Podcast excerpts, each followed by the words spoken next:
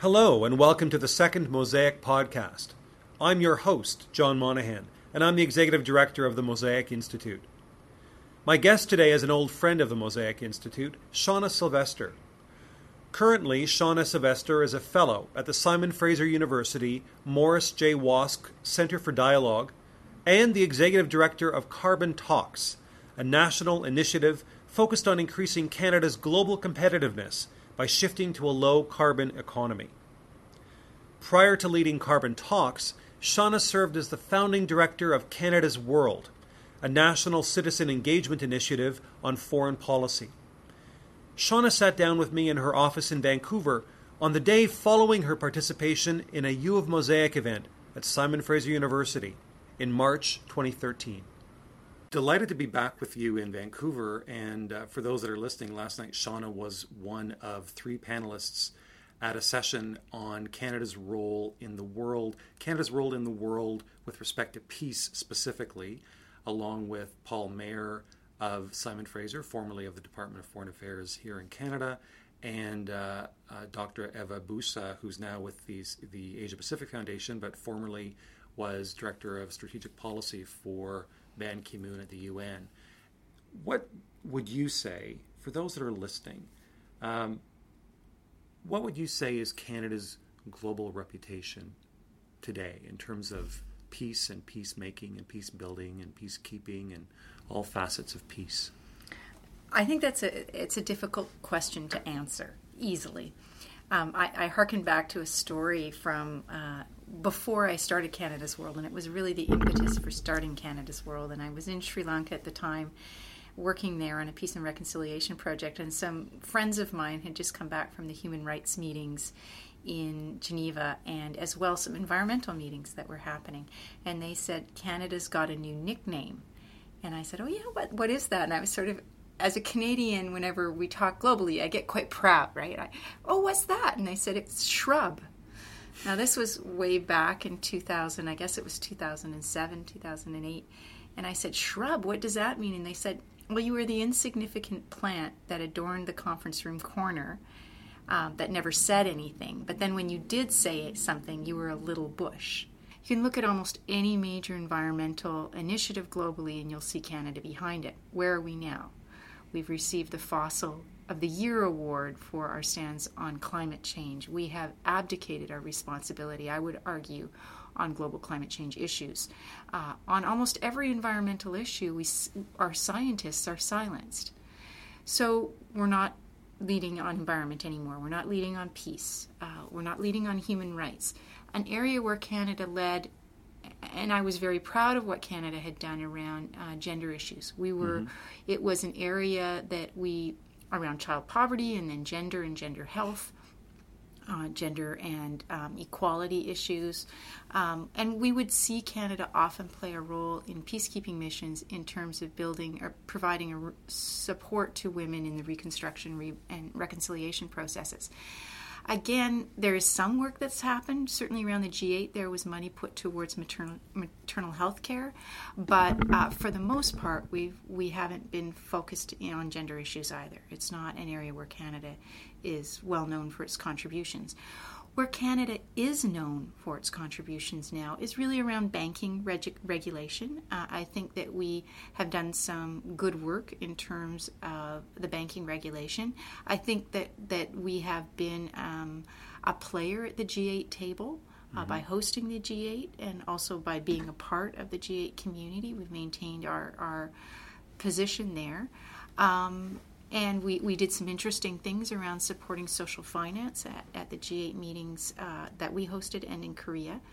But beyond that, I'm not sure. We've abandoned our positions on the Middle East. Our our policies on the Middle East have changed. We've mm-hmm. taken a kind of Israel-only policy rather than a two-state solution, which we always advocated.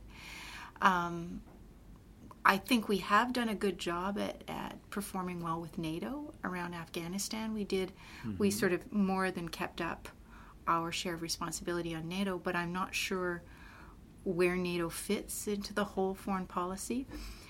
One of the things I'm not sure of is what our foreign policy is. Do you think that, would you agree that the time is long overdue for whatever party is in power to uh, carefully articulate what Canada's foreign policy is, or should we be able to decipher it from from both what has been said and done and what has not been said and done? So almost by by uh, negative inference, we can tell what Canada's foreign policy is, and indeed, we are a fundamentally different country than we used to be. We are a fundamentally co- different country than we used to be, and yet, I- ironically, we are among the most globally connected populations in the world. So at a time when we have some of the strongest global connections, I would say that, that we have withdrawn substantially in the international arena and, and playing a, um, an important role in that arena.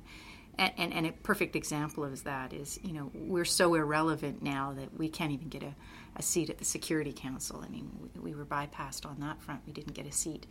But I think the question of whether or not there should be a well-articulated foreign policy, I think that that there needs to be debate and discussion about foreign policy. There needs to be recognition about Canada's role in the world. There needs to be a way in which we formulate policy that isn't through the media. We shouldn't be having to listen to media reports to determine where we stand on issues. I think that there needs to be an engagement with the Canadian population on what is our role in the world. Uh, so does that does that equal a well-articulated foreign policy?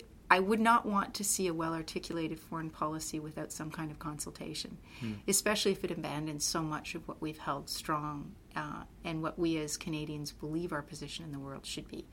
Um, I would really like to see an engagement in this country, and, and then I would like to see uh, more a more um, a clear statement of what we're doing. What role would you see, or do you see, for civil society in Canada, broadly defined, in terms of helping to articulate more plainly what Canada's foreign policy priorities are? And you're a good person to ask because, in fact, you're a great person to ask because a common thread throughout so much of your work, whether through your former N G O, uh, the Institute for Media Policy and Civil Society, or Impacts, or your work with Canada's World, or now one of your projects, the S F U Public Square, you're emphasizing the ability of civil society to be a catalyst for change. Would you say that that's true? And if so, uh, could you give us some insights into what role you see for civil society in Canada in helping to clarify Canada's role in the world? We led, as you mentioned earlier, Canada's World, which was one of the most comprehensive dialogues, most extensive do- dialogue in Canada with Canadians on Canada's role in the world. And as I said, we were trying to create a new narrative. And that narrative, I had not expected to hear a consensus as we went across the country. We engaged ten thousand people face-to-face, another mm-hmm. two hundred thousand online. Mm-hmm. And there was a real narrative that emerged. And it first began by looking at what Canada's values, our interests, and our assets were in the world. And and then it looked at, based on that, what was our narrative? And um, the number one part of that narrative was we want Canada to lead by example. We don't want Canada to go out and make strong pronouncements and promises that it can't make. Mm. We want it to lead by example. And based on some of the assets, um, Canadians felt that there were some areas that we could really begin to look at. One, uh, we could really embrace our diversity mm-hmm. and look at our globally connected Canadians as an asset base and really build out from that, that pluralistic society that we have. And I know Mosaic Institute is, is sort of at the forefront of really tapping into that, that asset, that those globally connected Canadians. And um, so that's a big imp- important part. But there needs to be more of that. I think that there needs to be more of an engagement in who Canada is and what position we play in the international arena and why that's important. And I just don't hear that conversation going on in a no. lot of arenas. You you touched on pluralism when you were talking just now, and I, I wanted to pick up, pick up on that point because, as you said, the Mosaic Institute is very involved in and trying to harness the the uh, the assets, the the networks, the ingenuity of diasporic Canadians to to achieve great things in the world. Uh, and I think our experiment with pluralism, arguably, is among the most successful, if not the most successful in the world. It's far from perfect, But I, the fact that we're able to uh, enjoy such diversity and live side by side in in in peace and, and, and relative stability is really quite, I think, enviable for most of the planet. So we have something, I think, to share. Do you think that the creation, the recent creation of the Office of Religious Freedom uh, within the Department of Foreign Affairs, that was so received so so uh, controversially by by the media and by commentators, people who said that uh, it was actually a, a, a cynical ploy by the government, that it was that it risked dividing human rights and giving precedence to one particular human right over other human rights. And yes, freedom of religion is important, but so is freedom of the press and freedom of expression and freedom of assembly, and rights shouldn't be divided. Or do you think that something like the Office of Religious Freedom is maybe uh, an experiment in exporting Canadian pluralism? I'm just curious mm. to know your thoughts on that. So it, it's a tough question. I, I'll, to be honest, I haven't thought about it. It was not a debate I got into or or followed closely when it emerged. Um, I uh, I always look at the context in which these things are created, and I remember sitting down as I was preparing. F- I met with uh, some of the members of the Standing Committee on Foreign Affairs, and, and I remember one member saying to me, "I don't understand why we were giving money to non-Christians." And I thought wow. that that was a very odd thing for a member of my parliament to say, uh, and especially somebody that sat on the Standing Committee on Foreign Affairs. And and so I'm always looking at the context in which um, policies emerge.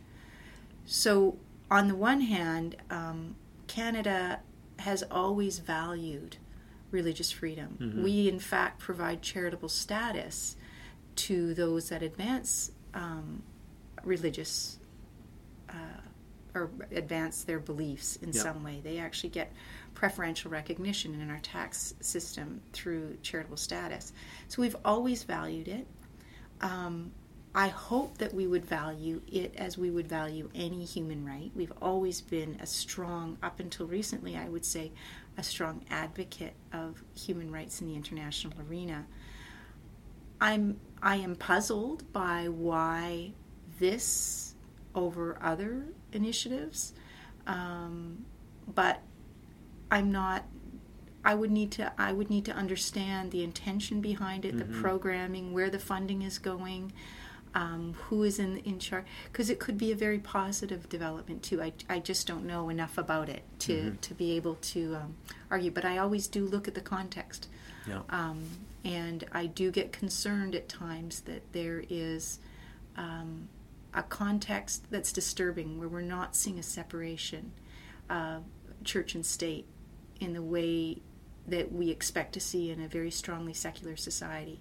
Right. Um, and so I'm, I'm puzzled by that. Let me ask you another question about civil society, because really you've probably done more thinking and talking about this than almost anyone else that I know of in Canada. How is it with the multiplicity of actors, from N G Os and the academy and and community organizations, grassroots movements, individuals, how can we differentiate the white hats from the black hats? Not all civil society is inherently good or virtuous yeah. Yeah. or altruistic. And I'm wondering, first of all, how do we differentiate the good from the bad? And second of all, in the absence of a more precisely articulated or delineated national foreign policy, do we risk... Uh, Are are we are we creating risks by not having some way of differentiating the good influences from civil society from the bad? Have we have we thought about it enough before we I, open the system? Hmm. I'm not sure. I mean, it, it wouldn't be a job I'd want, to trying to define who's good and who's bad. What I think is also important, though, when we're looking at Canada's role in the world, and, and especially in the concept, context of diaspora communities, I think one of the things that we have to recognize is that communities come, people come from different countries, often from conflict zones if they're coming as refugees and in some, some cases immigrants, and they come out of very harsh circumstances, and there might be very highly polarized political situations that are very hard to break free of. Mm-hmm. And sometimes we have here, perhaps in some situations, I know my friends in Sri, Sri Lanka used to say, God, you go to Canada and it's like Sri Lanka thirty years ago. You get mo- more polarization uh, in Toronto than you do in, in, in some pockets of of, uh, of Sri Lanka because because the the um, the perspectives that people came with out of a conflict might be very still right. very fresh. Like they congeal at the point of entry. Exactly, right? And they haven't had a chance to evolve. So I think that there's a responsibility of knowing and understanding there are complexity of players who have, may have multiple alliances, who are from diasporic communities, and to be aware of that and to be to educate oneself about that, to educate oneself about what those different kinds of perspectives are and the nuances of those, and to also know that there are some within those communities uh, that may not have Canada's best interests at heart. Um, and so I think it's important to know and understand that. So that's one of the things in mm. terms of ca- Canada's role in the world and working with diasporic communities, being aware. But I think that those are those are very minor players in the overall diasporic community, very minor players. One of the, the things that the Mosaic Institute is currently involved in is is researching this whole question of whether and how and to what degree Canadians bring with them uh, the residue of historical conflicts that are often the reason mm-hmm. that they leave their, their countries of origin. Uh, certainly, you know, my... You know, my own father, who was Irish, was very happy to get away from the troubles in Ireland when he came to North America. That was one of his considerations. And I think that you mentioned Sri Lanka. Uh, you know, there are there's a whole litany of countries that uh, have been quite significant source countries for immigrants to Canada because Canada offered a safe mm. alternative to whatever was going on at home. If if you had to imagine or surmise or explain what it is about about living in Canada that makes it possible for so many people from so many different parts of the world, including different factions and, and different people that represent different sides of, of different conflicts, how are they able to live side by side, cheek by jowl, here in Canada? And to do so relatively peaceably, yeah. and to just get down to the business of borrowing each other's snow shovel, mm-hmm. and and living their lives as or, Canadians, or umbrellas, in the case or umbrellas of in the case of Vancouver. Yeah. Back home, it's yeah. snow shovels. It's snow but shovels. What is it about Canada that makes it possible for pluralism to exist? Do you think? I think one of the things that's interesting is we did an. Um, a poll actually looking at Canadian values, and, and we oversat. oversampled uh, for Canadians, Can- foreign-born Canadians. Mm-hmm. So we were really looking at, was there a difference in how they would identify Canadian values? And we saw no difference. Mm. There was no perceivable difference in what they identified as Canadian values and what a second or third or fourth generation Canadian would identify as Canadian values, which I thought was really interesting. I think that people come and that they are seeking a certain kind of lifestyle that is away from the conflict, that values and respects both individual and collective rights, that values and respects their privacy and and and their freedoms. And, and I don't, it's very, very few times have I seen the desire to see that conflict recreated in this country. And so it's a chance to start over. Um, mm. Friends of mine who have come from other countries, I mean, even my own, own family, Irish as well, um, coming over. There was a part where, you know, you get the Irish and the English in the in the family, or the Protestants and the Catholics in the family at the same time, and, you know, you'd see some sparks fly.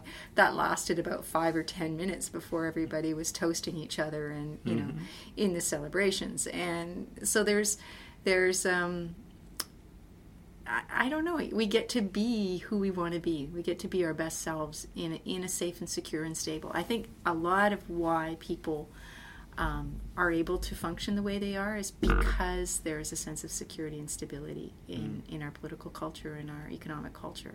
Mm. Uh, and they want the best, and they want the best for their children. Right. Now, on the other hand, there is a disturbing trend going on in this country, and uh, it's something that we've looked at pretty closely in the last year with S F U Public Square, is that there are increasing numbers of enclaves being right. created. Right. I think there are two hundred forty of them in the country now. Uh, I think that's four times the number that was here even ten years ago. one hundred twenty of them are here in the Lower Mainland of Vancouver. Uh, so almost half of the uh, half of the enclaves that exist in cultural enclaves that exist in Canada or here in our Lower Mainland. And research that the Vancouver Foundation did um, was really looking at how, um, looking at social isolation and in urban isolation. And the number of people who felt quite isolated, who, who, you know, it was above seventy percent people that didn't talk to their neighbors or didn't have friends, you know, over sixty percent who didn't have friends outside of their ethnocultural group.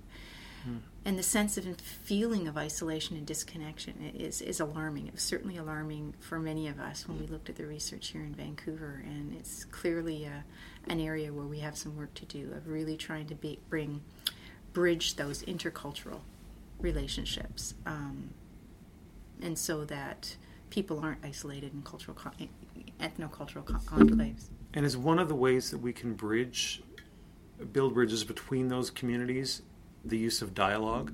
One of your current hats that you wear, you have several, but you are a a, a dialogue fellow here at Simon Fraser. I wonder if you could just talk just for a minute about what you see as the role of dialogue in in breaking down some of those silos that, that persist here in, in Canadian society. It's inter- I'm at the Simon Fraser University Centre for Dialogue, which has been around for over ten years now, and it's it's a very unique space in uh, academia because it really focuses on the practice and scholarship of dialogue. And integral to dialogue is a belief that, that people come, they don't come to debate ideas. There's actually, you're there to find the centre of an idea. Uh, you're there to build on what other people learn. I'm actually a trained debater. It was a big step for me to really start to look at the world uh, through a lens of dialogue. It really meant leaving your oppositional mindset at the door and really embracing a process of learning and understanding and building on uh, what others think and have to offer. Uh, so we believe at, at S F U that dialogue is a very potent force for, for social change. And Canada's World, the initiative, was a dialogue-based initiative. It was the largest deliberative dialogue process in um, Canada at that point. And um, by deliberative, it means you don't just bring citizens together to generate ideas. You bring them together to look at ideas and options and trade-offs and debate and discuss and really find a, a way forward that they can all feel comfortable with. And um, And, and dialogue has uh, some wonderful characteristics in the sense that I now don't host a meeting unless I know I'm going to see different viewpoints in the room. I don't mm. just have a meeting with the converted, that I'm not going to learn as much from that meeting. I really need to pursue and probe how other people think. Today is a perfect case in point. We have a, a major issue here in the downtown east side around the gentrification of the downtown east side, and and for some a, a serious, serious lack of social housing mm-hmm. and not enough commitment. So while there's this gentrification, we're losing social housing, and yet as new social housing is being built, the gentrification is, is also displacing um, existing uh what are called S R Os, social housing. So we had a packed room today, and we had expected it to be a huge screaming match, which is what happened. Uh, we, we were prepared for that. It wasn't that at all. It mm. was people sitting down, talking, hearing each other, listening, realizing how nuanced and complex the issues are and how much. And one of the recommendations is, let's now have another conversation. Let's put it in the heart of the downtown east side. So let's go to Carnegie now, and, and let's all go down there, not expect the downtown east side residents to come to S F U. Let's right. go in to the right. downtown east side now. And do you think that same kind of approach uh, mm-hmm. could be used more effectively in bringing ethnocultural communities together around issues of foreign policy so that they're able to find, as you said, the center of of questions that might divide them or have once divided them. I mean, it, yeah, absolutely. I mean, I think that, and we could learn a lot from the different kind of dialogue that occurs from other countries as well. I mean, I I, I think I learned most of my training came out of the Philippines and mm. out of Nepal and, I've, you know, in South Asia, and where I would always, I would characterize, you always had to go through a period of intense debate before you got to the dialogue por- portion in, in, in some of the work I did in South Asia. In Latin America, um, I think that we can learn from different communities too, uh, different ways, First Nations communities, right. and how they... I mean, that's a very dialogue-based, at least on the West Coast. Many of the West Coast nations are very dialogue-based in how they approach uh, I- issues. So I think it's a fabulous way of working. Um, I think that that uh, there is a place and room for the gamut of approaches to social change, everything from advocacy to lobbying to protesting. Mm-hmm. But I, I'm increasingly interested in finding those spaces that are more dialogue-centered, where... where really we respect each other and really listen and learn. And I think that's the exciting space of social change. Yeah. So we started this chat uh, with your assessment of Canada's role in the world today. Uh, the word shrub was mentioned, the word fossil. But tell me, uh, all things considered, would you say that if Canada wants it and wants to embrace it, that this is still Canada's world and that we have an opportunity to uh, to contribute in in particularly constructive and meaningful ways to a more peaceful world because we're Canadians and because we're attached to a particular uh, set of values and practices as a pluralistic society? Or is that is that just wishful thinking? It's never wishful thinking to want the best out of what um, we as a group of people who s- reside in a geographical location and call ourselves a country want. I think that that um, I will always be an optimist and always want to see that uh, we are reflecting not just our values but our interests and and advancing our assets in the world. I, I, I'm not so naive to believe we don't have really important interests. We need to have interests in the world in terms of how we operate. Um, I'm actually, I'm trying to step aside and really look and try and understand, for example, with the current administration, really understand their thinking and the pressures that are on their plate and mm-hmm. how they're trying to see if I can understand it better. And, and, and I'm looking at it and I'm saying, okay, I, I understand now why they're, I'm glad in a sense that they're reaching out At, to really develop a relationship with China, a more knowing and knowledgeable relationship with China, with India. I understand that they they need to do that from an economic perspective, but for many other reasons as well. Um, I respected uh, the work. I respected the work that we've done on the banking scene internationally. Um,